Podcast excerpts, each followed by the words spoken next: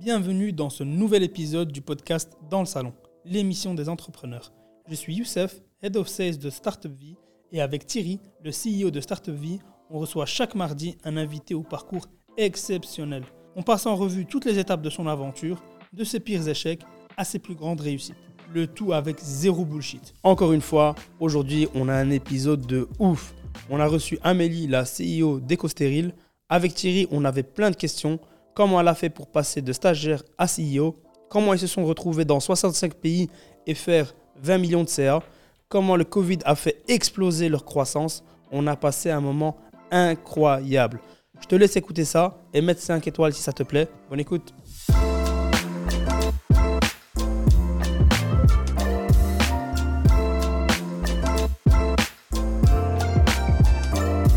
Bienvenue dans ce nouvel épisode dans le salon. Aujourd'hui, deux invités exceptionnels. La vraie invitée d'invité, Amélie, qui est la d'Ecosteryl. Bienvenue. Merci, bonjour. Bienvenue chez nous. Et alors, Abdellah. Bienvenue. Certains le connaissent, le roi du sales. Normalement, il est toujours avec Youssef. Ouais, c'est un duo. Bienvenue. Merci beaucoup. Aujourd'hui, tu vas poser des questions sur quoi? Moi, ce sera plus sur le côté sales, donc comprendre un petit peu comment...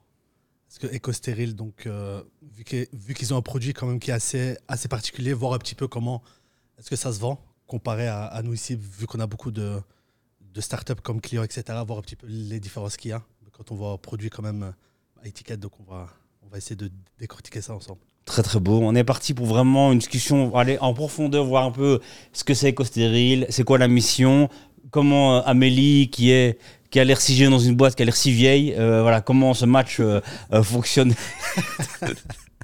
Qui a l'air si vieille, c'est évidemment un hommage à l'artisanat et pas une remarque obligeante en début d'émission.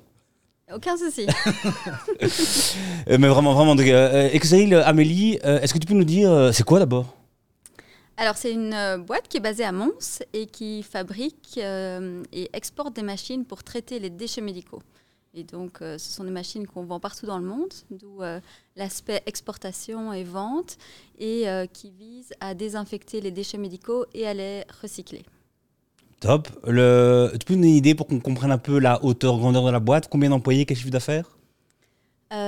La boîte a fêté cette année ses 75 ans. Donc, elle s'appelait dans le passé AMB pour Atelier Mécanique du Borinage. Donc, okay. C'est quand même une reconversion.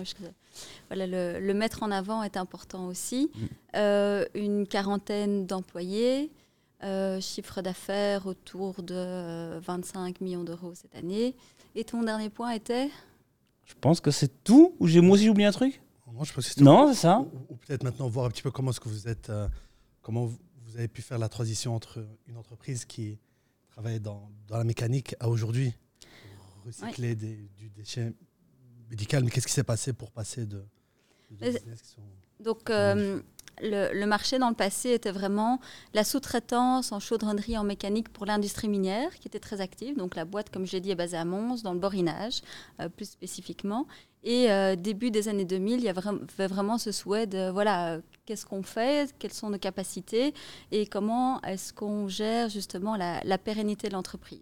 Alors, moi, j'ai rejoint la boîte il y a 15 ans maintenant et c'était le début de l'identification d'un nouveau marché qui était le marché du traitement des déchets hospitaliers parce qu'on avait la capacité de fabriquer nous-mêmes ces machines.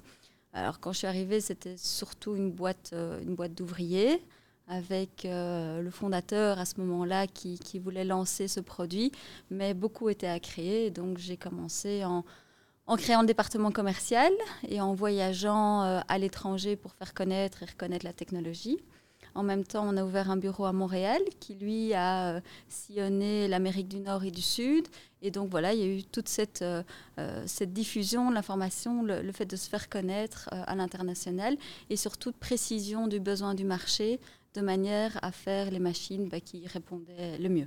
Tu peux nous dire, si on revient 15 ans en arrière, j'imagine qu'il y a une idée de business qui commence un peu à diminuer et dit « Ok, il faut un nouveau truc ». Comment on identifie, tu vois? Comment, avant même d'aller tester international, est-ce qu'il y a quel marché? Mais d'où peut venir une idée comme ça? Et à l'époque, quelle est la croyance que ça va être un truc, une ligne de business en plus? Ou que ça va complètement prendre le business, toute la boîte. Il y avait déjà cette conception donc, qu'on était en train de shifter et il y avait déjà des solutions dans le domaine de l'environnement qui avaient été mises en avant, donc des presses, ou des cisailles, des éléments comme ça qui étaient déjà fabriqués. Mais à ce moment-là, on se dit plutôt que c'est une machine en plus qu'on va pouvoir mettre sur le marché. Et petit à petit, on se rend compte que le marché est tellement énorme. En fait, c'est partout, il y a des gens dans le monde. D'ailleurs, au plus il y a de densité de population dans une surface, au plus il y a des déchets médicaux qui sont générés et au plus il y a de potentiel pour nous. Et donc, voilà, à un moment donné, on arrive à saturation au niveau du hall ancien. Et on décide aussi à ce moment-là d'acheter un terrain sur le parc Initialis, qui est un parc dédié à la recherche. Et comme on fait beaucoup de recherche et développement justement sur ces aspects de recyclage ou bien de downgrading, upgrading de machines, eh bien on s'installe sur ce hall-là. En 2013 et 2014, là, c'est juste le hall qui opère. En 2015, on déménage les bureaux. Ça, c'est aussi une belle étape. Et puis en 2021, en 2020, on double la surface du hall et en 2021, on aménage des bureaux supplémentaires dans le nouveau hall, ce qui fait qu'aujourd'hui, c'est vraiment là qu'est le cœur de l'activité et on a aussi des bureaux à Bruxelles.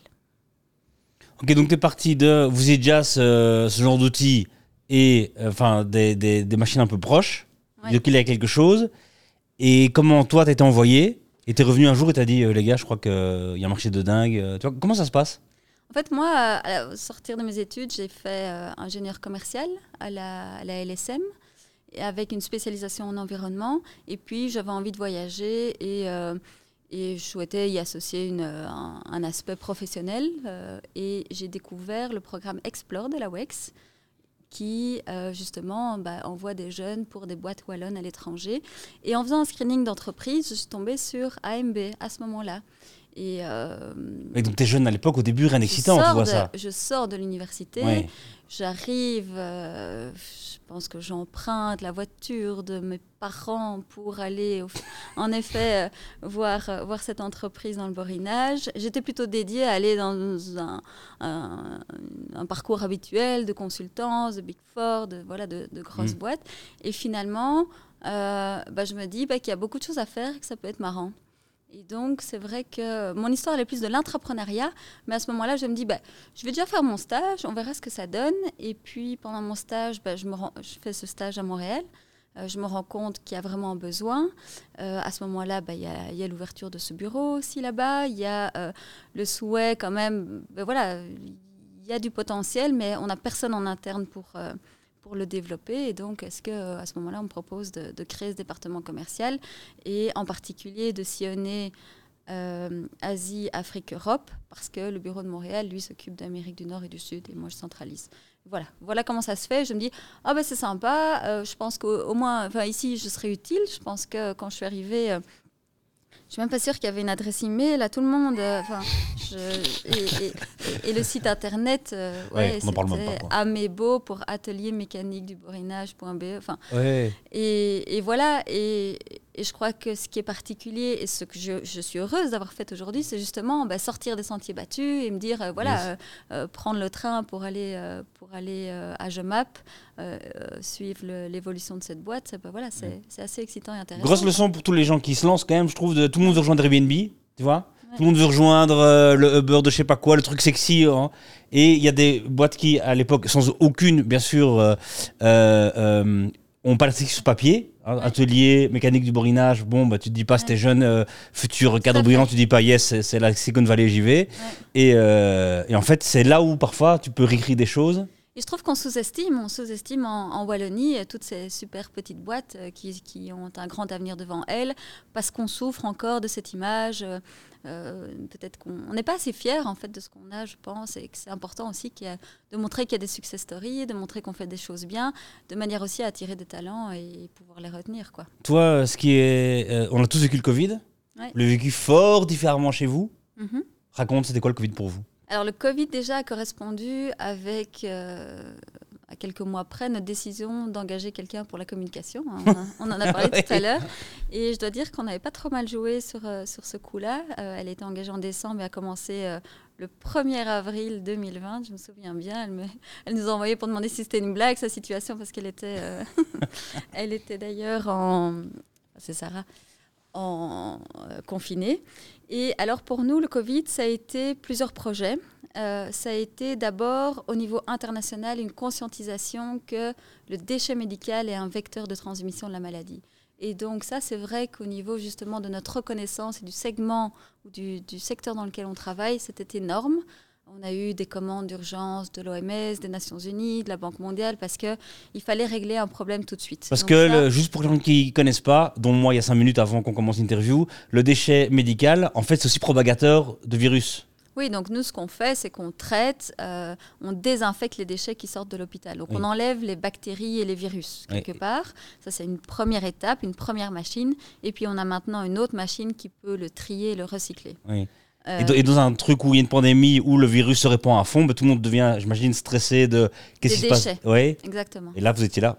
Et voilà. Et donc là, on avait la solution. Et en plus... vu qu'on venait aussi, on avait déménagé, on avait la surface nécessaire, on avait aussi des machines à disposition rapidement. On pouvait suivre la demande, quoi. Ça, c'était un élément important aussi. Ça, je crois que c'est le premier point. Un deuxième point, c'est qu'on a développé aussi, dans des groupes de travail avec les institutions wallonnes, une machine pour réutiliser les masques. Voilà, il y avait une pénurie, donc il y a deux projets qui ont été mis sur la table. D'une part, fabriquons-en, et l'autre, allons vers une solution de réutilisation. Et ça, même si le marché n'existe plus vraiment aujourd'hui, parce que le problème, c'est toujours le prix, une fois que le prix a chuté, il y a moins d'intérêt, ça a été vraiment... catalyseur pour les équipes de se sentir utile pour répondre à la crise qu'on traversait. Donc ça, je crois que ça a été aussi un bel élément. Après, tous nos clients habituels, on ne pouvait plus non plus les voir en face à face. Donc ceux qu'on connaissait déjà, ce n'était pas un souci, mais les premiers prospects, il y a toujours ce clic qui se fait en face à face. Voilà, ça, on a quand même senti qu'on avait moins d'échanges. Et puis, on a des clients qui ont été ralentis dans leur demande de permis, dans leur obtention de leasing, et des choses comme ça. Et voilà, dans l'un dans l'autre, je crois qu'au niveau de la reconnaissance ou la connaissance de l'entreprise au niveau international, ça a été très positif. On a eu des commandes, mais qui ont compensé aussi que dans certains cas, nos clients prenaient plus de temps, quoi.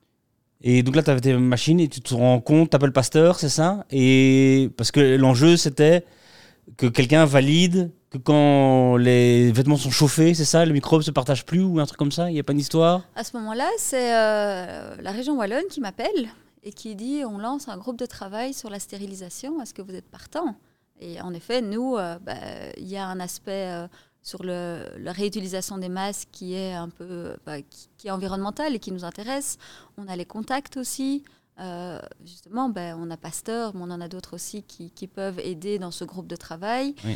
Et on a une équipe qui est motivée parce qu'on peut apporter notre pierre à l'édifice. Donc voilà, c'est comme ça que ça se développe. Puis on rencontre les hôpitaux aussi et on présente la petite machine qu'on a appelée... par la suite, la M-stérile pour masque. Ouais. Et là. Il y avait quelque chose qui m'avait intrigué en préparant un peu ici. Oui. L'émission, c'est que je suis tombé sur un article comme quoi vous avez eu vos premiers clients en Belgique qu'à partir du Covid. Donc, je ne sais pas ce que c'est vrai déjà, premièrement. Et deuxièmement, qu'est-ce qui fait que vous êtes une entreprise à Mons ? La plupart de vos clients, de ce que j'ai compris, donc, étaient internationaux. Mais qu'est-ce qui fait qu'il fallait attendre le Covid pour que vous ayez des clients en Belgique ? Est-ce que c'était... un manque d'intérêt ou... Oui, on n'en a pas encore en Belgique, mais j'y viens. Donc, on vend à 3 types de clients, ou 4 types. On vend surtout aux entreprises privées, prestataires de services, donc un peu les Citav, Veolia, qui collectent et puis qui ont leur propre plateforme de traitement. Ça, c'est notre client de base. Ensuite, on vend aussi beaucoup dans les pays émergents, en particulier en Afrique, au ministère, surtout les ministères de la Santé, parce que en général, rien n'est fait dans le pays. Et justement, comme on l'a dit, ces déchets propagent des virus et donc ils ont un problème de santé publique qu'ils veulent résoudre.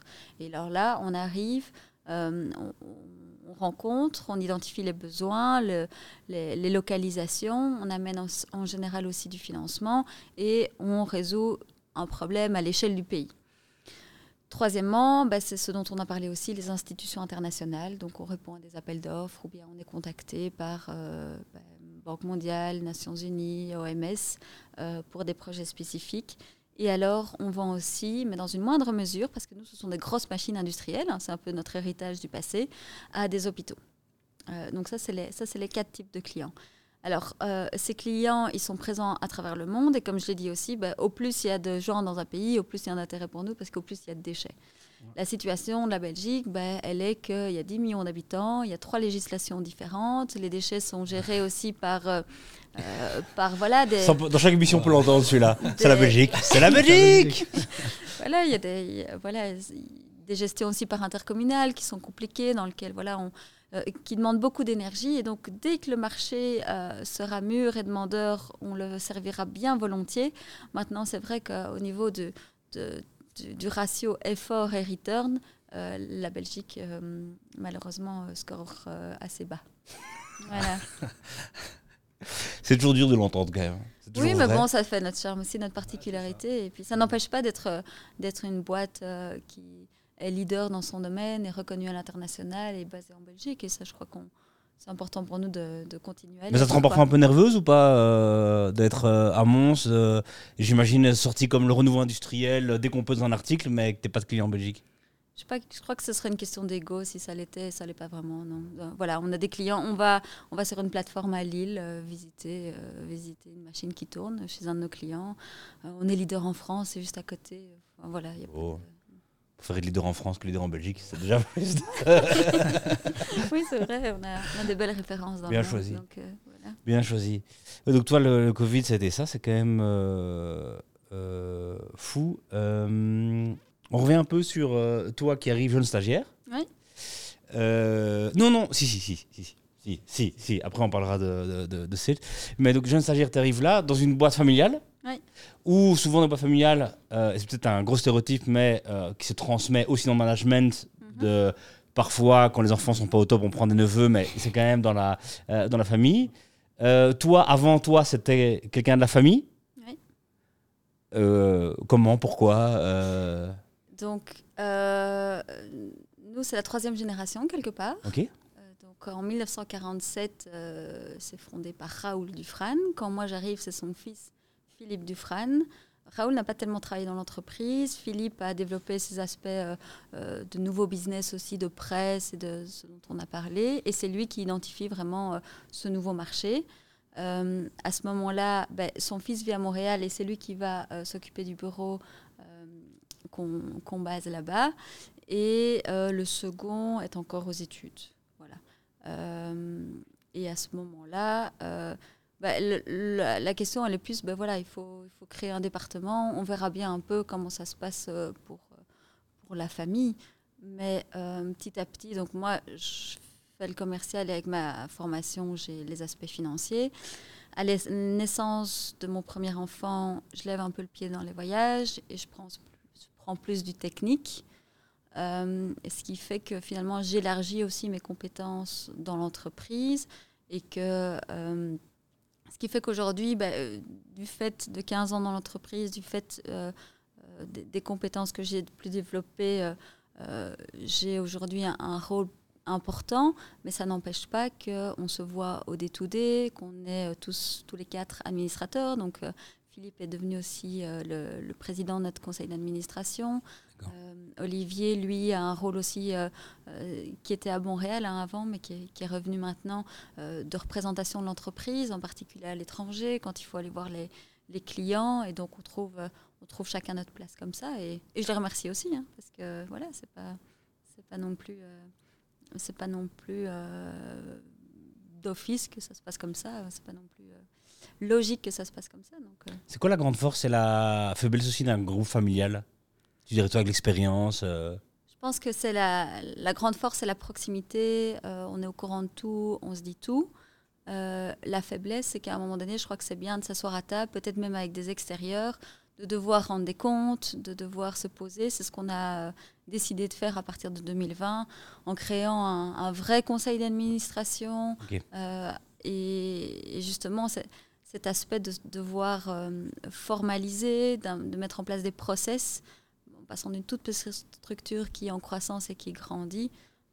Voilà, donc je crois que pour le futur, en tout cas, c'est garder cet ADN très proche, de gestion quelque part où tout le monde sait tout. Pouvoir garder ça, mais tout en mettant la structure en place qui va permettre qu'on puisse déléguer, qu'on puisse avancer, qu'on puisse grandir par rapport aux ambitions qu'on a. Quoi. Beau. Voilà. Beau, bien dit. T'es d'accord, Abdellah, qu'on teste cette rubrique-là ? Vas-y, let's go. On a une nouvelle rubrique. Et t'as dit que t'étais vraiment à l'aise à être tac au tac et répondre en la seconde, ça tombe bien, parce que c'est ça la rubrique. C'est comme si on le savait avant. On va te demander de répondre en un mot. Tu peux un peu tricher évidemment, mais essaye de le faire en un mot. À quelques questions. La qualité pour un CEO, une CEO. La qualité à avoir. L'humilité. Très bien répondu en tout cas. Les défauts obligatoires à bannir si on veut ou si on est un CEO. Des défauts qu'on ne peut pas avoir, quoi. Oh, c'est lié au premier, un gros ego. Mmh. Toi, plutôt humble ou plutôt gros ego ? Plutôt humble, mais il faut en avoir un peu. Voilà. Je peux dire qu'un mot, hein, c'est toi qui m'as dit. Oui, t'as raison. La tâche que je fais le plus au quotidien ? Des réunions. Non, mais je réfléchis à ma journée et en fait, je me rends compte... en un mot, l'entrepreneuriat. L'optimisme. Oh là là, c'est beau ça. La place d'Ecosteryl dans le monde. Leader. Allez là, on commence pas. En un mot, ta culture d'entreprise. Proximité. On est sur un sans faute. Hein. Ecosteryl en 2030, c'est quoi ? Je peux dire qu'un mot. Tu peux tricher. C'est 200 pays. Il y en a 190. Donc oui, on va dire. C'est présence dans 190 pays et 100 personnes qui y travaillent. Pas mal. J'ai envie d'y croire. J'ai envie d'être là. J'ai envie d'être là en 2003 pour voir ça. Ça continue le sans faute ou pas avec ça? Non, c'est nickel. Yes, on va parler de sales maintenant. Abdellah, je te laisse commencer. Donc, si on va peut-être commencer par deux questions classiques. Déjà, premièrement, à quoi ressemble donc, le département sales chez Ecosteryl ? Donc, on peut commencer par celle-là déjà au début. Oui, mais c'est intéressant comme point. Alors, merci. Nous, on vend des grandes machines industrielles avec gros capex, sont de biens d'investissement. Gros capex, tu peux... prix d'acquisition. Mmh. Et donc, très on cher. Différencie le capex de l'opex. Le capex, c'est le prix d'achat de la machine. L'opex, c'est le coût à l'opération. On a divisé le département sales en 3 départements. Un département qui s'occupe justement des deals nationaux, dont je parlais tout à l'heure, à savoir rencontres avec les ministères, en particulier de la santé à travers le monde, apport de financement, crédit acheteur. Et ce sont des projets qui sont importants pour nous, mais qui prennent du temps.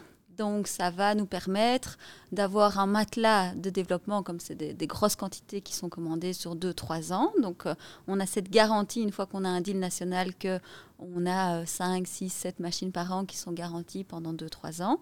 Mais c'est parfois 5, 6, 7 ans de travail, hein. Donc, 7 ans. Ça peut être jusqu'à 7 ans. En général, on va être à 2-3 ans, mais ça peut monter jusqu'à oui. La taille d'un deal exemple, comme ça, moyen, pour se rendre compte un peu. Une vingtaine de millions d'euros. D'accord. Mais voilà, après. Ça peut prendre du temps, quoi. Ça peut. Oui, ça peut. Ouais, l'exemple de 7 ans, c'est aussi parce que dans des deals publics, eh ben, il peut y avoir des élections, donc les personnes changent, il peut y avoir des réformes de l'État, il peut y avoir beaucoup de choses qui font que ça ralentit. Mmh. Et donc ça, c'est un département qui est important pour nous parce qu'il est le matelas dans lequel on puise pour notre développement, parce qu'on a cette garantie sur plusieurs années. On vient aussi avec des garanties credendo qui assurent l'ensemble. Donc voilà, on a assez... on sait que quand le deal est fait, ben, on a cette sûreté. Après, ces maths-là, bah, c'est un client quand même. Et donc, ce qu'on souhaite, c'est avec l'autre département, qui est le département qu'on appelle les ventes ponctuelles, c'est d'avoir un carnet de commandes diversifié. Donc, on a des ventes un peu partout dans le monde. Un hôpital, par exemple ? Un hôpital, okay. Ou surtout un prestataire de service. Et là, ça permet d'avoir justement tous ces deals privés qu'on gère au cas par cas. Donc parfois on commande 2 machines, parfois une petite, parfois une grosse, parce qu'on a différentes tailles de machines. Et ça va te permettre d'avoir cette diversification du carnet de commandes et donc de ne pas tout miser sur un seul client, quoi. Mmh. Et puis le troisième département dans le département sales, c'est celui qui vient en support aux 2 premiers avec... support quand il y a des appels d'offres, support quand il y a du financement qui est nécessaire, support aussi quand il faut introduire des dossiers de demande, que ce soit pour les deals nationaux, bah, si on a l'intervention du ministère des Affaires étrangères, hein, parfois ils viennent avec justement des aspects de concessionnalité, de dons, bah, il faut introduire des dossiers. Enfin, voilà. Ce département-là vient au support aux 2 autres pour mener à bien les projets. Et est-ce que tu peux nous raconter un peu un deal national, comment ça se fait ? Parce que ça, c'est vraiment tellement éloigné de ce que nous, on voit d'habitude. Ouais, ça nous fait évidemment rêver. Pas les 7 ans, évidemment, attendre le truc. Mais... Donc, ta formule magique, c'est quoi ? Tu as des lobbyistes qui sont là tout le temps, c'est de connaître les administrations, c'est d'arriver avec ton financement. C'est comment se construit un deal comme ça et comment tu l'obtiens, quoi. Alors, on a la chance d'être justement à la croisée santé-environnement. Et en général, la première étape pour nous, c'est de voir le ministre de la Santé et de présenter qu'on a une solution pour son pays. Okay. Et en général, justement, comme rien n'est fait, ils sont plutôt favorables à ce qu'on aille de l'avant. Mais voilà, avoir le meilleur produit et la solution ne suffit pas. Et donc, c'est indispensable dans ces cas-là d'avoir du financement. Alors, ce financement, on l'a avec l'aide des affaires étrangères, hein, qui viennent parfois proposer pour notre deal des aspects de concessionnalité qui sont des dons parfois, des prêts à taux zéro, pardon, qui font que ça a un don à la fin d'environ 35%. Ou bien on vient avec une banque et un crédit acheteur avec un taux très bas. Enfin voilà, il y a différents mécanismes. Mais quand la banque, tu dois trouver une banque dans le pays ? Non, une banque belge. On vient avec un package. Donc on dit, ben voilà, pour votre problème national, il vous faut autant de machines qu'on va localiser là et on vous propose de financer ça de telle manière. Voilà, et en fait, il n'y a plus qu'à signer, quoi. Et voilà, il n'y a plus qu'à signer. Comment vous avez compris que c'était ça qu'il fallait faire pour... C'est, je pense... Le fait d'avoir rencontré 2, puis 3, puis 4 institutions ministérielles, où est arrivée la question, oui, mais est-ce qu'il y a un financement ? Alors là, on s'est spécialisé là-dedans. Oui. Et on fait la différence, je pense, sur cet aspect-là, qui est important. De pas seulement, parce que dans le futur, je crois qu'il va... C'est bien de vendre un bien, mais tout ce qu'on peut y associer de services en plus, c'est là qu'aujourd'hui, on bascule et on fait la différence. Et donc, ces services financiers, tout comme au niveau technique, c'est les services de maintenance, c'est ce vers quoi on veut de plus en plus aller, quoi. Okay. Et ici, en termes d'évolution, je pense que la manière comment est-ce que vous vendiez il y a quelques années aujourd'hui, je pense que c'est un peu différent, surtout que le Covid est venu au milieu. Vous avez engagé quelqu'un donc dans la communication. Comment, avec un produit comme le vôtre, comment est-ce que tu as vécu un petit peu cette évolution de la manière de trouver des clients, etc. Est-ce qu'il y a vraiment eu des changements ? Vu que vous travaillez peut-être avec des États, etc., il n'y a pas beaucoup d'impact parce que vous utilisez peut-être la même manière de faire. Le fax, non, la communication a beaucoup changé. Hein. Non, pardon, j'ai une blague nulle. Je n'ai pas entendu non plus. Quand c'est une blague nulle, je peux la garder. Tu ne la censures pas parce que je vis mon moment de honte, mais ce sera pour les gens qui regardent. Non, la communication joue énormément parce que maintenant, n'importe qui tape Medicalway sur Internet, tombe sur nous. Et donc, on est plus dans une posture aujourd'hui de réactivité et on essaye de plus attirer les gens chez nous pour montrer qui on est parce que là, on fait vraiment la différence aussi. Alors qu'avant, on était plus dans une démarche de prospection, de se faire connaître en voyageant. Alors qu'aujourd'hui, ben voilà, les la technologie nous permet d'être reconnus, mais aussi d'avoir facilement accès à des personnes probablement qu'on n'aurait pas pu avoir dans le passé, quoi. Et en période Covid, on a même eu des Teams avec des ministres, hein. Bon, maintenant, c'est moins... Ça a changé. C'est plutôt le face-à-face qui est revenu. Et ça, c'était quand même génial d'avoir pour mettre des Teams et d'avoir plus de réunions ou non? Parce que tu sentais que tu ne pouvais pas aller aussi loin qu'en physique. Ah non, parce que pour des premières réunions, c'est génial, quoi. Déjà, personnellement, si tu parcours le monde sur une journée, c'est assez fascinant. Ouais. Tu as des réunions riches. Et puis, c'est les premiers pitchs qui sont intéressants. Maintenant, ce n'est pas suffisant. C'est pas suffisant. Ça veut dire qu'après, il faut aller... Dans ces pays-là, hein, on parle de longs projets, il y a quand même un aspect de patience, hein, certainement, et puis aussi de présence sur place, quoi. Et en termes un peu de concurrence, est-ce qu'il y a dans le monde, surtout que vous êtes dans une niche quand même où vous produisez de grosses machines, etc. Mm-hmm. Est-ce que vous avez... Après ça, c'est peut-être le stéréotype de dire peut-être qu'il y a des concurrents chinois qui peuvent faire exactement les choses comme vous. Évidemment que j'ai la même idée en tête, voilà. Évidemment. Qui peuvent revendre ça tout le monde l'aura, oui. 10 fois moins cher. Oui. Est-ce qu'il y a une concurrence par rapport à... Surtout dans le développement. Voilà, dans le développement, la Chine, c'est devenu un gros acteur dans les pays en développement et tout. Tu parles beaucoup d'Asie, d'Afrique et tout. Raconte si c'est eux. Dans le monde, on est une dizaine maximum à faire ce qu'on fait. Et en général, nos concurrents sont des systèmes d'autoclave. Donc, c'est des genres de cocottes minutes. On met de l'eau sous pression, on met les déchets à l'intérieur et puis on les stérilise comme ça. Et c'est vrai que ce sont des technologies moins chères, mais c'est des technologies qui utilisent aussi de l'eau. Aujourd'hui, la Chine, elle veut surtout faire du moins cher et donc elle copie ce genre de systèmes qui ne sont pas spécialement demandés et qui ne sont pas homologués en Europe. On a aussi, on a certains brevets aussi sur nos équipements. Maintenant, notre rôle, c'est de toujours avoir une longueur d'avance et du fait d'être reconnu comme l'excellence internationale, que ce soit vers nous qu'on vienne, quoi. Mais c'est inquiétant pour vous? Est-ce que, tu vois, dans l'industriel, je ne sais pas, vous avez des mesures de précaution, par exemple pour... C'est pas inquiétant, mais c'est challengeant pour garder cette longueur d'avance qu'on doit. Donc maintenant, on a des projets qui sont dans le pipe et qui doivent sortir. Ça stimule à ce qu'ils avancent et qu'ils sortent, quoi, parce que sinon la R&D, si on met pas toute l'énergie nécessaire dessus, ce sont souvent les projets qui traînent, quoi. Oui. Donc voilà, ça, c'est un boost quand même au quotidien, quand même.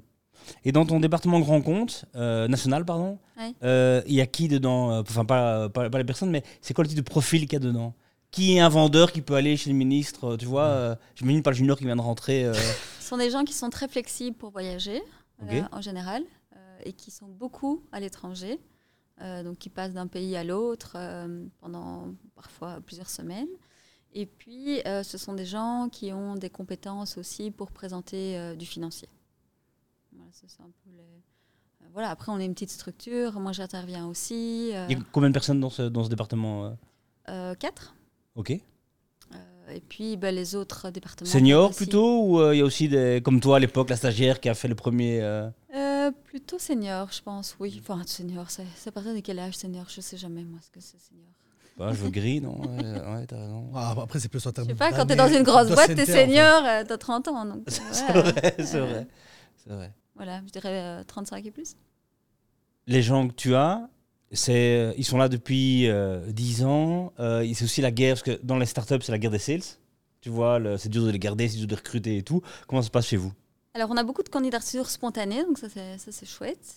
Des gens, soit des jeunes qui sortent de l'UNIF et qui veulent un projet qui a du sens, soit des gens qui sont dans des grosses structures et qui, justement, se questionnent sur beaucoup sur le sens. En fait, j'ai l'impression que c'est un peu le mot à la mode, mais c'est vrai. Ouais, c'est vrai. Et qui se disent, est-ce que je fais au day-to-day, vraiment, est-ce que j'ai de l'impact, quoi. Donc, ça, c'est bien. Maintenant, oui, il faut...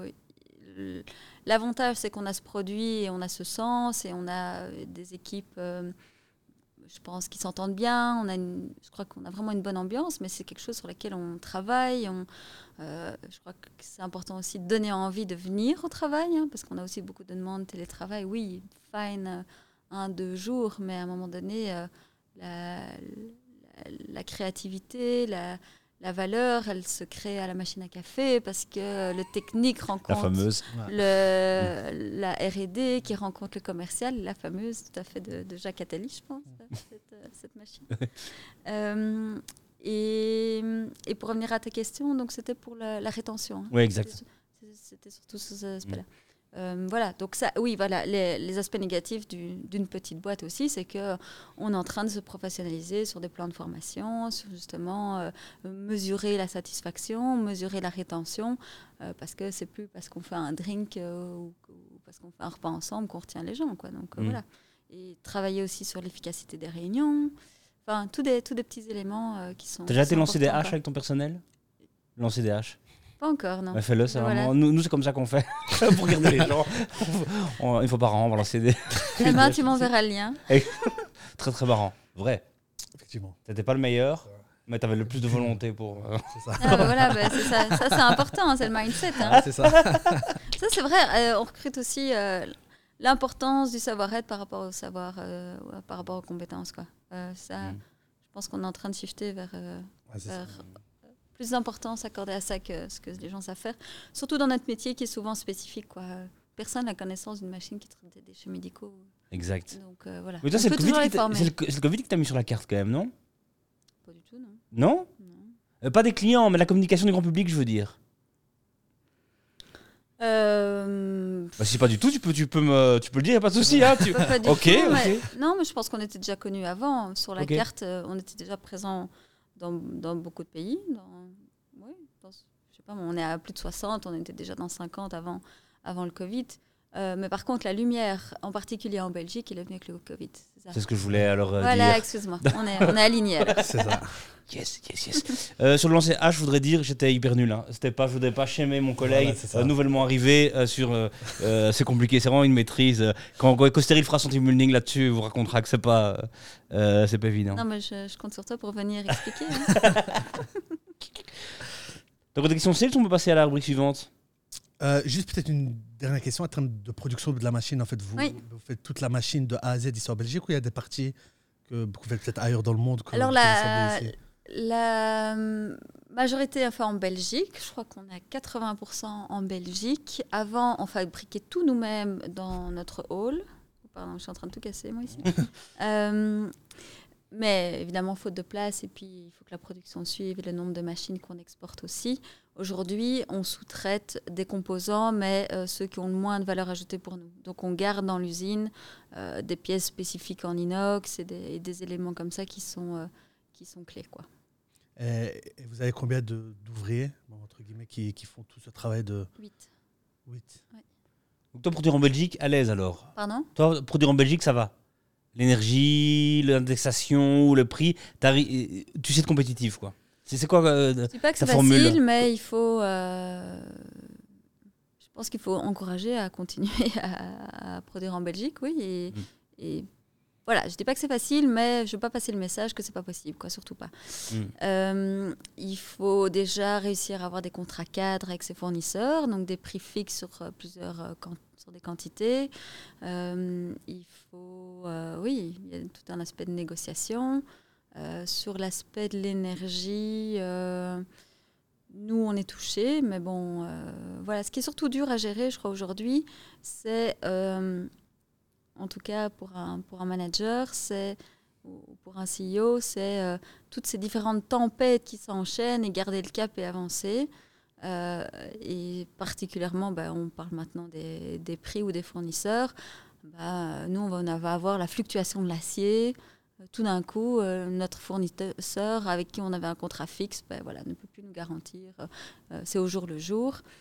Et voilà, je crois que dès lors on garde le cap, à un moment donné, ça redescend. Et puis, évidemment, il faut indexer le prix des machines. Mais voilà, je pense que si on a un marché où il y a de la demande, je crois qu'il n'y a pas de souci à produire en Belgique. Beau, ça. C'est important, de faire passer ce message. Classe. On va passer une rubrique un peu plus perso, en restant bien sûr respectable. Perso, sur toi, tu as vécu. Est-ce que tu peux nous dire, on a beaucoup parlé de réussite, 75 ans, 20 millions de chiffres d'affaires, maintenant incroyable, mais est-ce que tu peux nous pointer un moment difficile que tu as vécu et qu'est-ce que tu as fait pour t'en sortir ? Je crois que c'est parfois difficile de prendre des décisions pour investir, pour aller de l'avant dans un nouveau projet, en particulier R&D. C'est ça que je pense spontanément. Mais il y a une décision qui est encore plus difficile, c'est dire stop, désinvestir. C'est beaucoup plus compliqué parce qu'on veut toujours y croire encore un mois. Et en particulier, on avait développé une grosse machine. Et je crois qu'on s'est accroché pendant 1 an et demi, 2 ans. Mais il y avait des red flags partout, mais on ne voulait pas les voir, quoi. Parce que et tu voilà, t'investis, donné, parce que tu as mis de l'argent, et donc tu te dis... Allez, on va mettre au point, demain, oui, ça va aller, mais oui. On va faire ça, mais ça va aller. Mais en fait, il y avait des fuites, ça n'allait pas. Et donc, le jour où on dit, OK, on arrête, pour moi, ça, c'était difficile, quoi. Dire, OK, maintenant, on arrête les frais, quoi. Voilà. Ça veut dire aussi que tu te sépares de personnel ou non ? C'était Non, pas dans ce cas-là. OK. Non. Mais ça voulait dire, on recommence de zéro, une nouvelle recherche, quoi. Oui. Et là, ça faisait... Et comment tu motives tes troupes quand justement les gens ils ont bossé pendant 2 ans sur une grosse machine qui a beaucoup fui, donc ça a peut-être un peu tendu, mais vous n'y arrivez pas, toi tu tires le truc en disant désolé, c'est terminé. Oui, on trouve de nouveaux projets et on s'assure que à partir du moment où il y a quand même les premiers red flags, les gens font aussi autre chose. Et puis là, c'était pas beaucoup de personnes, hein. C'était en particulier 3 personnes. Et l'un a pris des responsabilités au niveau de la production, l'autre vivait loin. Et donc, c'est vrai qu'avec ce projet, il a souhaité... il vivait du côté de Nîmes. Et donc, il s'est dit, c'est peut-être l'occasion pour moi de retourner là-bas. Mais ça venait plutôt de sa part. Et voilà, donc ça s'est pas trop mal mis, mais en effet, c'est un grand point. Hein. Continuer à motiver. Exact, alors des gens motivés. C'est quoi le sacrifice que tu as dû faire dans ta carrière pour en arriver là ? CEO, leader, Ecosteryl, monde. J'aime pas ce terme de sacrifice. Je pense qu'à un moment donné, on fait des choix et on essaye de faire au mieux pour que, on s'y retrouve. Je crois que c'est important d'être... En fait, d'être passionné, je crois que c'est juste ça. Et je crois qu'on arrive à être passionné quand on se connaît soi, on sait dans quoi on est bon et on trouve un projet qui est en adéquation au niveau de ses valeurs, avec ce savoir-faire et ce qui nous drive en interne, quoi. Et donc, à partir du moment où il y a cette passion, est-ce qu'on parle de sacrifice ? J'en suis pas sûre. Oui, travailler dur certainement, mais après, quand ça nous amuse quelque part, y penser sous la douche, c'est normal, quoi. Mmh. Avoir des grosses journées. Après, moi, j'accorde quand même de l'importance à être présente pour la famille, ça c'est vrai, élément important. Et ça, c'est quelque chose, par exemple, sur lequel je ne suis pas vraiment prête à faire des sacrifices. Ok, ça veut dire que tu rentres à quelle heure chez toi ? J'arrive, parce que j'habite à 3 quarts d'heure de route. Donc, j'habite à Bruxelles, je vais à Mons. Mmh. En général, je fais des calls le matin et le soir pendant ces trajets-là. Donc, yes. ils sont bien occupés. Oui. Mais j'arrive à 9h15 le matin et je repars à 5h30. Quand tu arrives à 9h15 chez toi le soir, je me disais « Ah !» Non, okay. Et puis je suis vers 6h30 à la maison, je m'occupe des enfants, mais souvent je rebosse le soir, quoi. Ça c'est sûr. Mais parce que c'est ça aussi que je trouve important pour moi. Chacun sa routine, chacun doit se trouver, en fait, je pense. Chacun doit se trouver dans sa famille. Parce que l'histoire que je raconte tout le temps, mais je te raconte parce qu'on se rencontre aujourd'hui, un investisseur qui me disait, moi, la famille, c'est hyper important, je veux être là, blablabla, blablabla, bla, bla, bla. Tu rentres à quelle heure chez toi le soir, il avait des enfants bas âge, 8h30 ou 9h, en cas, tu ne le vois pas, arrête de mentir, et tu rentres, ils sont au lit. Ouais. Même c'est compliqué, quoi, je veux dire, parfois, la question de... Ah oui, après, il faut se mettre des petites règles en tête quand on hésite. Parce que toi, t'es passionné, je veux dire, mais nous, on est passionnés, mais parfois, ta famille, elle a envie que tu sois un peu moins passionné. Ça arrive. Je dis, ok, c'est marrant que tu sois passionné, c'est cool que ça te drive, c'est cool que tu penses sous la douche, mais si vous pouvez penser aussi à nous sous la douche, ça nous plairait. Enfin, peut-être pas sous la douche, mais à tout moment. Tu vois, ça, c'est discussion. Oui, quand après, il faut savoir, en fait, il faut connaître aussi à soi-même les moments qui te ressourcent, quoi. Oui. Et moi, je sais que, par exemple, être focus avec mes enfants, C'est pas un moment que... Il y a des gens qui trouvent ça très fatigant. Moi, c'est un moment où je suis plutôt dans l'émerveillement, où voilà, il y a une coccinelle, où il y a un moment... Enfin, voilà, ils sont en bas âge, mais je me dis, mais on est tous justement à la recherche du moment présent. Bah, eux, ils le sont en permanence. Et comment... Voilà, moi, c'est un moment qui me ressource. Et justement, je crois que c'est un beau cadeau à montrer à ses enfants qu'on a trouvé un job qui passionne, quoi. Je crois que c'est pas inné, et donc ça m'arrive de faire des mails et ma fille à côté fait ses devoirs, je dis bah voilà, tu vois, c'est marrant en fait, tes devoirs c'est chouette, et moi je fais mes mails et... non mais tu vois, c'est une manière de présenter les choses, c'est transmission, et souvent ben voilà, moi je suis là, il y a les bains, les mises en pyjama, le repas, le coucher, et puis une fois qu'ils sont couchés, je repars, parce que il y a aussi beaucoup d'événements à l'extérieur. Et ça, je trouve que c'est dommage, hein. Beaucoup d'événements, c'est à 18h, ou bien les clubs de femmes qui se voient à 18h. Moi, ça, c'est quelque chose que je comprends difficilement, parce que c'est justement le moment où on est... Voilà. Oui. Mais je dis femmes, mais moi, je suis plutôt mindset parent, quoi. Et puis, ça va aussi dans le partage, vraiment, des tâches, 50-50, enfin voilà. Je ne vais pas rentrer trop dans le sujet là, mais je crois que c'est important pour pas donner l'impression... aux enfants qu'on n'est pas présent, quoi. Ça, c'est clair. Et puis je crois qu'avec le télétravail ou bien une bonne organisation, on sait faire beaucoup de choses, quoi. Voilà. Et si on sait 3 mois à l'avance qu'il y a une fête ou il y a un spectacle d'un enfant, ben c'est pas compliqué d'organiser son agenda pour y être, quand même. Yes. Voilà. Quand même. T'as raison. C'est quoi les 3 compétences que tu détiens ou que t'as développées qui t'ont permis toujours d'en arriver là où tu es aujourd'hui? Je crois que je suis quelqu'un qui identifie vite des opportunités et qui peut les saisir. Voilà. Assez pragmatique pour faire avancer les choses. Et tu m'as dit 3 compétences pour... En arrivée, CEO, Ecosteryl, et leader mondial. Je ne pas des couches.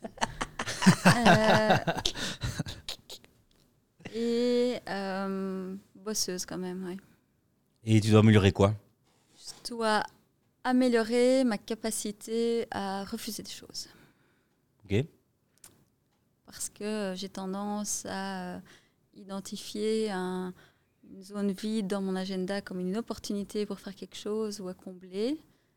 Et je crois que c'est pas bon. C'est pas bon pour moi. C'est pas bon spécialement.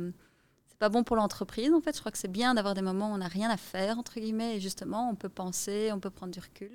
Donc voilà, je dois m'accorder plus de moments off. Ok. Voilà. Et tes objectifs perso comme manager, pas Ecosteryl dans 5 ans, mais toi, manageuse dans 5 ans, manageuse dans 5 ans, tu voudrais être... quelle amélioration tu voudrais Je voudrais lire plus, je n'ai pas beaucoup de temps. Mais je trouve qu'on apprend énormément, en fait. J'aime beaucoup. Et je pense que, voilà, c'est des sources aussi d'amélioration. Voilà, je dirais surtout ça. Après, je crois qu'il y a beaucoup d'expérience aussi. Il y aura probablement des échecs où on apprend. Voilà, on apprend aussi. Je crois des nouvelles saisir des opportunités que je n'ai pas encore eues. Par exemple, je sais pas moi, représenter la boîte, je sais pas moi, s'il y a quelque chose de compliqué ou devant, s'il faut aller un jour devant un juge, c'est quelque chose que je n'ai jamais fait. Enfin, tu vois, ce genre de choses. On ne te le souhaite pas, hein, non. Mais... non, mais voilà, c'est toutes des choses que finalement on a eu la chance de ne pas avoir. Et je crois que le leadership et le développement des compétences sont là dans des moments difficiles. Donc, malheureusement, je n'ai pas envie de vous mettre en avant des moments difficiles, mais je crois que c'est là-dedans aussi qu'on apprend, quoi. Voilà. En parlant de moments faciles, tu as reçu il y a quelques années, quelques mois, je ne sais plus, le Bold Award, ou tu étais nommé, je ne sais plus, pardon. Je l'ai reçu cette année, oui. 2022, oui. Félicitations. Merci, Di. Déjà, applaudissons ça. Ça représentait quoi pour toi ? Mais je pense qu'il n'y a pas... ce que j'ai déjà dit, c'est que... Déjà, si je regarde le monde, l'Europe par rapport à l'Amérique, on a ce trop d'humilité. Et puis, au sein même de l'Europe, la Belgique est encore plus humble que les autres. Quand on est dans la Belgique, la Wallonie est encore plus humble que la Flandre. Non, mais c'est des faits. Ça devient beaucoup. Et puis, quand en plus on ajoute ça, une femme en Wallonie, on a quelque part, je pense, trop d'humilité sur soi. Alors, je disais que c'était un avantage, mais je pense que ça peut aussi être inconvénient dans certains cas. Et je crois que ce Bold Woman Award, c'est aussi important pour justement montrer, inciter, dire que c'est possible d'être femme et CEO, que c'est possible d'être maman et CEO, que moi, en plus, c'est quelque part apporté. Je gère une PME, quoi. Je ne suis pas non plus à la réserve fédérale américaine, que personne ne... Et donc, susciter comme ça des vocations à mon niveau, si ça peut aider, voilà, je trouve que c'est important. C'est pas mal. Il était beau l'objet, c'était pas mal ou pas? Ah, c'était une bouteille en acier, oui. Très beau, oui. Oui, une bouteille, la grande dame. Et t'es pas dans une vigne maintenant, ça y est, ton nom est dans une vigne quelque part? J'ai une vigne, oui. J'ai une vigne à mon nom à Reims, sur le domaine de Veuve Clicquot, quoi. Ouais, dans une vie, quand même. Mais on peut aller la visiter, donc voilà, vous êtes invités quand vous voulez. Essayez de ne pas lancer une hache dessus, ce serait cool. D'abord, tu lances tes haches, et si tu le fais, on ira visiter. Du moment que la hache n'arrive pas sur la vigne, moi, c'est bien. T'as été la voir, ta vigne? T'as déjà été la voir? Oui, oui, je l'ai baptisée. Ouh ouais. Non, c'est très sérieux, quand même. Ouais, pas mal. Et je regarde cette question et elle a tellement de sens, mais là, désolé, parce qu'on vient de parler de t'as gagné un award, il faut vraiment avoir l'ego. Et moi, après, est-ce qu'il y a une chose dont t'as honte? Quelque chose dont j'ai honte?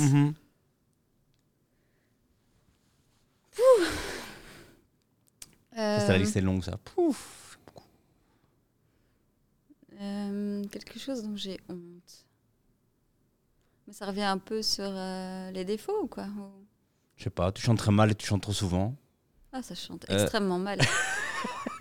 ça, c'est vrai, mais d'ailleurs, c'est une des qualités au monde que j'admire le plus, le talent que j'admire le plus. Les gens qui entendent quelque chose, qui savent le chanter juste et qui savent le jouer sur n'importe quel instrument. Voilà, ça, je suis en totale admiration. Oh oui, alors on n'a pas ça. C'est une catastrophe. Mais il y a sûrement d'autres choses. Hein. Dans la team, on a un chanteur. On t'enverra un CD. Je retiens pas. Quoi? Dédicace à Mehdi. Ouais. Il y a Mehdi dans la team, qui est aussi réalisateur comme Julien, qui est réalisateur, formateur et en même temps chanteur, et qui sort bientôt son premier album. Sérieux, bravo. Hein. Oh, attends. Voilà, je viendrai l'écouter, je l'achèterai. Oh là, oh là. Incroyable, il y a déjà une vente ici, allez. Parce que nous aussi on vend des trucs, putain. Attends, ah, non, on peut plus dire putain sur YouTube, mais nous aussi on vend des trucs. Séchant, tes inspirations, c'est quoi? Et il y a quelqu'un qui vraiment se dit waouh, ça c'est quelqu'un, si je suis la moitié de ton chemin, j'aurais fait un chemin incroyable. Quelqu'un qui t'inspire. La première ministre de Nouvelle-Zélande, Jacinda Ardern, c'est quelqu'un que j'apprécie beaucoup, et en général, quand elle prend position sur quelque chose, je lis l'article et voilà, je la trouve bien, oui. Donc je dirais elle, oui. Top. Voilà. Merci. Allons la voir sur Internet. On va faire une dernière rubrique, la plus compliquée, parce que tes réponses sont les plus courtes, et on sait que ça se passe jamais bien avec nos invités. Ah, mais c'est rassurant. Première question. Exact. Alors, on met tout pour qu'on mette à l'aise les gens. Merci. On va parler un peu de l'écosystème, mais un écosystème qui est pas vraiment le tien, donc tu auras une excuse à chaque fois, c'est ça qui est facile. Ah, okay. C'est quoi ta start-up préférée? Belge. Skipper, ouais, il y avait le... Elle a vu le pull dans le décor avant, mais tu connais Mathieu. Mais non, mais évidemment, j'apprécie beaucoup Mathieu. Oui, ok. Est-ce que t'as déjà aussi... Il y a Rosa aussi. Vraiment, on place que ses copains de Forty. Oui, mais avec beaucoup de respect. Ok, mais nous aussi beaucoup de respect alors pour Rosa. Et nous, parce que je fais partie d'un club, Select. Mais j'oublie le nom maintenant. C'est pas Forbes. Carotte de carotte là. Oui, voilà, mais c'est quoi ton club? Le nom de ton club, c'est comment encore? Les 40. Le club Select. Ah, Forty under Forty, tu parles. Oui. Ah, mais c'est aussi chez vous? C'est aussi ça? C'est ça le nom? Je crois que c'est un autre nom. Pardon. Ou bien 2030, je sais pas. T'es aussi là-dedans, pardon, excuse-moi. Non, celui-là. Non, mais celui-là. Ça, c'est... Ouais, Forty de Forty. Je crois que c'était Forbes qui faisait ça, non. La version belge, enfin, c'est ça aussi, ok. Non, le jour où je suis Forbes, oui, je reviendrai. Attends, c'est clair, avec la ward, la vigne et le... et la hache. Dédication pour un truc dédicacé. Mais donc, ce que je voulais poser mon question, en tout cas, c'est est-ce que tu as investi dans les startups belges? Non, non, j'aimerais bien. Ok. Qu'est-ce qui se retient? La connaissance, en fait. Et le fait de prendre du temps pour identifier lesquelles m'intéressent le plus. Mm. Et puis, la connaissance de celles qui en ont besoin. Voilà. Je crois qu'il y a pas assez d'interconnexion entre... Enfin, j'ai jamais fait la démarche d'aller dans un comité d'investissement. Voilà. Peut-être juste ça. Mm. Ça, c'est peut-être ça, ça peut venir... T'as jamais été chez B-Angels, voir un peu ce qui se passait, des choses comme ça? Moi, j'aime beaucoup Claire, mais je la connais pas si bien. Elle est très chouette. Ouais, elle a l'air. Elle a un club avec beaucoup trop d'hommes dedans, beaucoup trop d'hommes vieux dedans. Ah, bah donc voilà. Elle veut vraiment... Elle le sait, elle lutte au quotidien, elle le change. Non, elle a hérité d'un passé. Hein. L'investissement à l'époque, c'était un truc de notaire en Belgique. Et maintenant, voilà, le groupe B-Angels se rajeunit, se diversifie en termes d'origine et en termes de genre. Ouais. Je pense que c'est un excellent boulot là qui est fait. Oui, B-Angels, belle structure. Ouais. Parce qu'on a besoin que des gens comme toi investissent. C'est vrai. Tu le sais, ça qui est une grosse responsabilité sur toi, parce qu'en Belgique, on a donc en France, il y a plein d'entrepreneurs qui réinvestissent même des petits tickets, tu vois, qui mettent même un 5 000 €. Enfin, 5 000 €, c'est de l'argent, mais dans le monde d'investissement, c'est pas beaucoup. Mais que ce petit ticket-là aide beaucoup parce qu'il vient de Amélie, d'Ecosteryl, tu vois, double industriel, donc il a été validé quelque part, et donc permet... Alors, pour la visibilité, tu parles. Ouais, la visibilité, l'expertise qui est amenée et tout. Et c'est un réseau qu'on n'a pas encore en Belgique, en Flandre, qui existait, parce qu'il y a aussi eu plus de success stories en Flandre au niveau start-up. Donc il y a eu des exits, donc il y a eu des gens qui... il y a la mafia, numologue et tout ça. Mais chez nous, on l'a pas encore. On tire les oreilles de Fabien tout le temps. Allez, tu dois commencer. Non, c'est doudou. Allez, tu dois commencer. Mais il faut que la nouvelle génération, il faudrait, ce serait chouette, que la génération puisse continuer, comme il y a des initiatives qui commencent à venir, hein, et même commencer par des petites choses, parce qu'un institutionnel va être hyper attentif à ce que tu fais toi. Toi, tu as appris tellement de choses. Tu as commencé stagiaire, du CEO, tu vois. En plus, si tu mets un ticket, bah, tu vas sans doute être aussi disponible pour un call de temps en temps. Tu vois. Et tout ça est un cercle hyper vertueux et on n'a pas assez encore d'entrepreneurs de ta génération. Oui, c'est vrai, tu as sûrement raison. Ouais. Vraiment, je jure, j'ai raison. Il faut que tu te lances. Faut que Fabien m'appelle quand il commence. Ouais, mais alors là, il faut attendre encore un petit peu parce que chaque fois que je le vois, je réessaye. Mais, non, mais stimuler l'entrepreneuriat et le rapprocher aussi des universités. Je pense que voilà, ce sont deux mondes trop séparés, quoi. Et donc. Il y a tout intérêt. Ta clé, toi, comment tu as une baguette magique, tu peux améliorer l'entrepreneuriat en Belgique. Qu'est-ce que tu fais pour bousculer les lignes Je pense qu'il y a trop de... Chacun travaille trop en CEO. Donc, il y a les universités, mais est-ce que les formations qu'on donne et est-ce qu'on développe est vraiment en ligne avec les besoins de la région? Je ne suis pas sûre. Donc moi, je suis 100% commerce international. Je n'ai pas eu un cours pendant mes études d'ingénieur commercial sur les mécanismes d'export, sur les lettres de crédit. Voilà, donc est-ce qu'il y a bien cette cohérence au niveau des études par rapport aux besoins de la région et notre ADN? Quand on fait des thèses ou des recherches, ce n'est pas du tout les mêmes profils que les gens qui peuvent commercialiser ça. Est-ce que ces entités-là se parlent? Est-ce qu'on donne envie aux jeunes de se lancer? En tout cas, il y a 15 ans, pas assez. Je crois que c'est quand même en train de changer maintenant, j'ai l'impression. Pour avoir fait HEC et avoir fini il y a 3 ans, je pense qu'on a encore le même problème. En fait, tu as vraiment l'impression que ce qu'on t'apprend, c'est une chose, mais ce que le marché a besoin, c'est autre chose. Et il y a le choc aussi quand tu finis tes études et que tu te retrouves dans le marché de l'emploi. Tu ramasses la gifle que tu dis, finalement. Oui, mais on est dans des plans de relance, on a des choses très précises de ce qu'on veut faire. Bah, formons les jeunes dans ces choses qu'on doit faire. Quoi. Voilà, ça. Ça garantit aussi qu'ils trouveront du boulot, ça garantit qu'ils le trouveront chez nous et qu'ils resteront. Voilà, donc ça, c'est pour ça je confirme ça. Voilà, et qu'on a... À 100%. Après 1h15, il y a une chose qu'on fait. Allez, un point ici. Non, mais on l'a eu, voilà, c'est important. Notre dernière question... ce sera, tu dois commencer un business aujourd'hui. Qu'est-ce que tu lances? Ecosteryl, success story, hein, ça t'est revendu, c'est grâce à toi, il y a eu une IPO, on ne sait pas, mais bref, ça s'est bien passé, d'accord? T'es là, qu'est-ce que tu lances? Je vais dans des comités d'investissement, je regarde justement des petites structures qui Moi, je crois que je suis plutôt quelqu'un qui aide à booster. Je préfère quelqu'un qui a une idée et qui n'arrive pas à la développer et qu'on fasse ça ensemble. Et voilà, et que c'est une belle croissance en mettant à profit mon expertise que de rester dans mon fauteuil et réfléchir à quelque chose dont on aurait besoin, quoi. Je pense que ce serait plutôt ce profil-là. Ça m'amuse plus, je pense. Ok. Voilà. T'as pas d'idée dans ta mallette que t'as et tu dis ah, un jour Non, je sais qu'il y a beaucoup à faire sur un sujet intéressant aussi, sur le positionnement des entreprises par rapport au fait de rendre des comptes pour l'extra-financier. Je crois qu'il y a de plus en plus de pression autour de ça. Et donc avoir des spécialistes justement dans ce reporting extra-financier, c'est un truc auquel je crois, s'il fallait soutenir une start-up, mais je n'ai pas du tout le temps de m'en occuper. Extra-financier comme... Moi, je pense au rapport aux objectifs de développement durable. C'est quoi le rapport extra-financier ? Oui, je crois que dans le futur, l'évaluation d'une boîte, elle ne va pas se faire juste sur l'EBITDA, elle va se faire aussi sur d'autres éléments qui sont intangibles, qui sont difficilement mesurables. Bah, comment est-ce qu'on réussit à mettre des chiffres sur un positionnement durable ? Ça veut dire une boîte qui a pris des décisions, pas pour maximiser du court terme, mais pour du long terme. Comment est-ce qu'on est... en compliance avec la taxonomie que l'Europe est en train de lancer, comment est-ce qu'on est dans le Green Deal. Enfin voilà, finalement, comment est-ce qu'en respectant tous des éléments qui ne sont pas strictement financiers, la boîte, on peut mettre en avant la valeur de la boîte. C'est l'avenir pour toi ? Oui.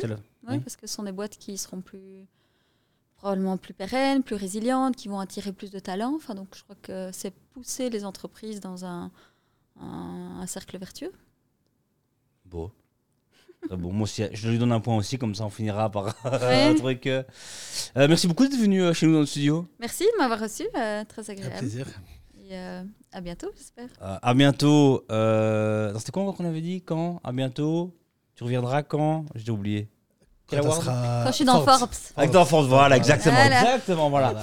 On se revoit à ce moment-là quand on est dans Forbes. On te suit sur les réseaux sociaux ? Oui. Sur LinkedIn, t'es active ? LinkedIn uniquement. Pas TikTok encore ? Pas encore TikTok, pas tellement Facebook, pas du tout Instagram. LinkedIn, ok. Voilà, je m'en tiens à ça. Ok, carrément. Donc LinkedIn, ok, on te suit là-dessus. On a une question, je suis jeune, je vais me lancer, j'ai une question industrielle et tout. Je te contacte sur LinkedIn, tu réponds pas. T'es quel genre de personne ? T'es quel genre de CEO sur LinkedIn ? Je réponds sauf quand c'est de la pub. Oui.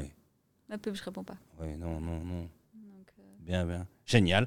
Donc, n'hésitez pas à aller contacter Amélie sur... Oui. Si vous avez des questions pertinentes, commencez pas à prêter le truc. Merci beaucoup d'être venu, c'était cool. Abdellah, c'est ta première ? Effectivement. Donc, on peut l'applaudir aussi, ça t'arrange pas si on l'applaudit ? Ouais, allez. Merci. Julien, évidemment, là, il n'y a personne. Ah, voilà, merci Julien. Julien applaudit aussi. Merci vraiment beaucoup d'être venu. Merci à Sarah d'avoir permis ta nouvelle responsable communication, d'avoir permis la rencontre. On est très contents, nous. On est toujours dans les startups, les SaaS, les machins, d'avoir quelqu'un qui fait un vrai métier, l'industriel ici, un truc un peu sérieux. On se retrouve bientôt pour de nouveaux épisodes dans le salon. Ça va être une saison incroyable. À plus, portez-vous bien.